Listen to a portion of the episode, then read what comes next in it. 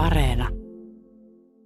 Lukuja rasismin historiasta on uusi kahdeksanosainen sarja, vaikeasti lähestyttävä aihepiiriltään. Pekka Vahvanen, sinä toimitat tuon sarjan.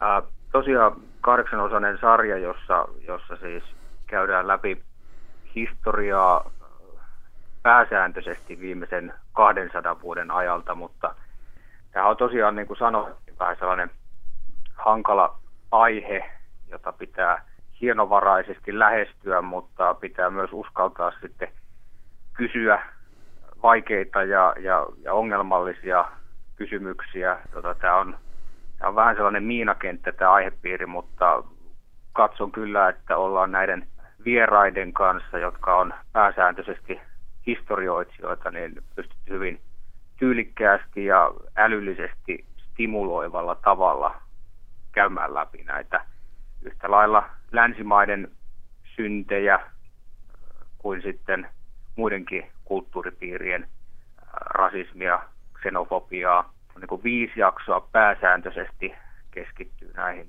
länsimaiden pahoihin tekoihin ja, ja rasistiseen ajatteluun ja sitten sen lisäksi on tosiaan jakso lähi rasismista ja orjakaupasta, että harva tietää kovin syvällisesti siitä, että ennen kuin eurooppalaiset kauppas orjia Atlantilla tai, tai veivät orjia Atlantin yli. Hyvin paljon orjakauppaa sekä Afrikassa että Lähi-idässä, tai lähinnä just afrikkalaisia orjia vietiin, vietiin tota, eri puolille Afrikkaa ja Lähi-itään. Ja sitten on myös jakso kiinalaisesta ja, ja niin kuin laajemmin aasialaisesta rasismista. Kiinassa on myös hyvin pitkät perinteet sille, että nähdään ulkopuolelta tulevat muiden kulttuurien edustajat varsinkin siinä alempiarvoisina barbaareina. Yhdessä jaksossa käsitellään sitten myös afrikkalaista rasismia. On tietysti selvää, että afrikkalaiset on olleet useimmiten nimenomaan se rasismin kohde, mutta löytyy esimerkkejä myös siitä, että afrikkalaiset on osittain omaksuneet näitä tällaisia eurooppalaisia rasistisia teorioita ja, ja ajattelutapoja. Ja jos ajatellaan vaikka Ruandan kansanmurhaa, joka on minun omana elinaikana yksi sellainen ehkä pahin jopa tällainen rasismin ilmentymä hyvin äärimmilleen vietynä, niin siinähän oli tilanne kutankuikin se, että, että pelkialaisilta aikaisemmilta siirtomaa-isänniltä ruandalaiset hutut ja tutsit vähän niin kuin oppi tällaisen rotuajattelun tai rodullistamisen ja sitten sitä käytettiin näiden etnisten ryhmien välillä voimakkaasti 1960-luvun ja 1990-luvun kansanmurhassa myös. Sinulla on vieraita tässä sarjassa. Vieraistani olen, olen hyvin ylpeä, että ollaan saatu todella hyvät ja asiantuntevat vieraat. Pekka Haavisto on näissä aiheissa kuin aiheessa aina erinomainen vieras mun nähdäkseni. Ja hänellä on hyvin vahva Afrikka-kokemus. Ja, ja tota, tälläkin hetkellä on EUn erityislähettiläs olla Etiopian konfliktissa. Pekka Haaviston kanssa puhutaan nimenomaan kolonialismista ja kolonialismin perinnöstä Afrikan kontekstissa.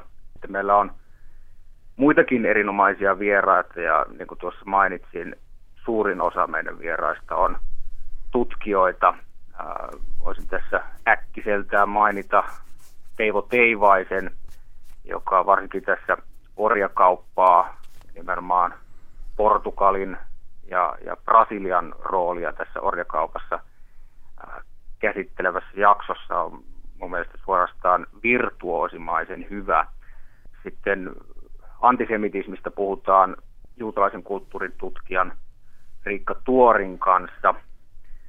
Timo Stewart ulkopoliittisesta instituutista puolestaan esittelee meille tätä lähi rasismia ja sitä lähinnä arabien käymää orjakauppaa keskiajalla ja uudella ajalla – Risto Marjomaa Helsingin yliopistosta puolestaan käy läpi vähän tätä afrikkalaista rasismia ja sitä, kuinka eurooppalaiset on osittain tuoneet Afrikkaan tällaista rotuajattelua, vaikka sinällään varmaan niin kuin tällainen tietty xenofobisuus, vieraskammo ja, ja niin kuin epäily kaikkea vierasta kohtaa varmaan jossain määrin olemassa niin kuin ihmisluonnossakin jopa. Ja, ja se on siinä, siinä mielessä nimenomaan just hankala kysymys, että se on tällainen, tällainen yleinen ihmisyyteen liittyvä kysymys, joka tavallaan meidän pitää ylittää. Kiinan rasismista ja laajemmin Aasian rasismista puolestaan on puhumassa Aasian tutkimuksen yliopistolehtori Tiina Airaksinen Helsingin yliopistosta. Sitten puolestaan tällainen käsitepari, joka kuulostaa ehkä vähän erikoiselta kuin tieteellinen rasismi. Tämä on yleinen historiallinen termi, joka viittaa oikeastaan rasistiseen tieteeseen. Tätä ilmiötä on esittelemässä AT- ja oppihistoria professori Petteri Pietikäinen Oulun yliopistosta. Tieteellinen rasismihan oli siis varsinkin 1800-luvulla kukassaan ja sillä siis perusteltiin erinäköisillä tieteellisillä teorioita, teorioilla sitä, että minkä takia muita kansoja tai rotuja voi alistaa. Sitten puolestaan Yhdysvalloista, jonka rasismi on hyvin paljon ollut esillä. Meillä on Marko Maunula tuolta suoraan Amerikan Yhdysvalloista puhumassa aiheesta.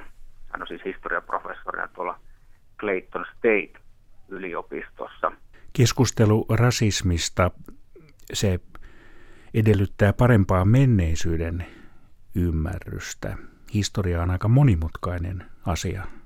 Kyllä se on ja esimerkiksi tuossa jaksossa, jossa keskustellaan professori Teivo Teivaisen kanssa, niin tulee hyvin esille esimerkiksi tämä orjakaupan monimuotoisuus ja, ja, ja se, että mitenkä tällaiset niin kuin syyllisyyskysymykset ja anteeksi pyyntökysymykset menneisyyteen liittyen ei ole ihan niin yksinkertaisia kuin, kuin moni ajattelisi. Että Teivo kertoo just siitä, että hän oli pari vuotta sitten Kaanassa yhdessä konferenssissa, jossa oli myös yhdysvaltalaisia kongressiedustajia, mustia kongressiedustajia, ja siellä sitten paikallinen kaanalainen heimopäällikkö pyysi anteeksi näiltä yhdysvaltalaisilta mustilta kongressiedustajilta sitä, että hänen esi-isänsä, tämän heimopäällikön esi-isät, myivät nämä kongressiedustajien esi-isät orjiksi. Ja, ja sitten on myös esimerkiksi Beninin presidentti jo parikymmentä vuotta sitten pyysi, pyysi anteeksi ää, Benin roolia orjakaupassa, pyysi anteeksi sekä Yhdysvalloilta että koko maailmalta, koska tosiaan kyse ei ollut siitä, että eurooppalaiset olisi ryöstänyt näitä orjia Afrikasta, vaan pääsääntöisesti ne oli nimenomaan afrikkalaisia orjakauppiaita, jotka hyöty myös tästä kaupasta hyvin paljon, jotka oli niin kuin mukana tässä osallisena. Ja, ja tällaisia esimerkkejä löytyy hyvin paljon, kun katsotaan lähempää rasismin historiaa tai orjakaupan historiaa tämä, tämä yleinen toteamus, että hyvän ja pahan linjat ei kulje kansojen tai ihmisten välillä, vaan ne kulkee usein itse asiassa ihmisten sisällä, niin tota, se, se väittävä on, on epäilemättä totta. Historiassa on paljon, paljon tota, tällaisia monimutkaisuuksia ja ristiriitaisuuksia, joita ei ehkä nykykeskustelussa hirveän hyvin ymmärretään, mutta et sinällään sehän on selvää, että koska länsimaat on viimeisen 500 vuoden aikana olleet hegemonisessa asemassa, niin kyllä näitä erilaisia alistussuhteita on tullut pääsääntöisesti nimenomaan länsimaisten toimijoiden toimesta.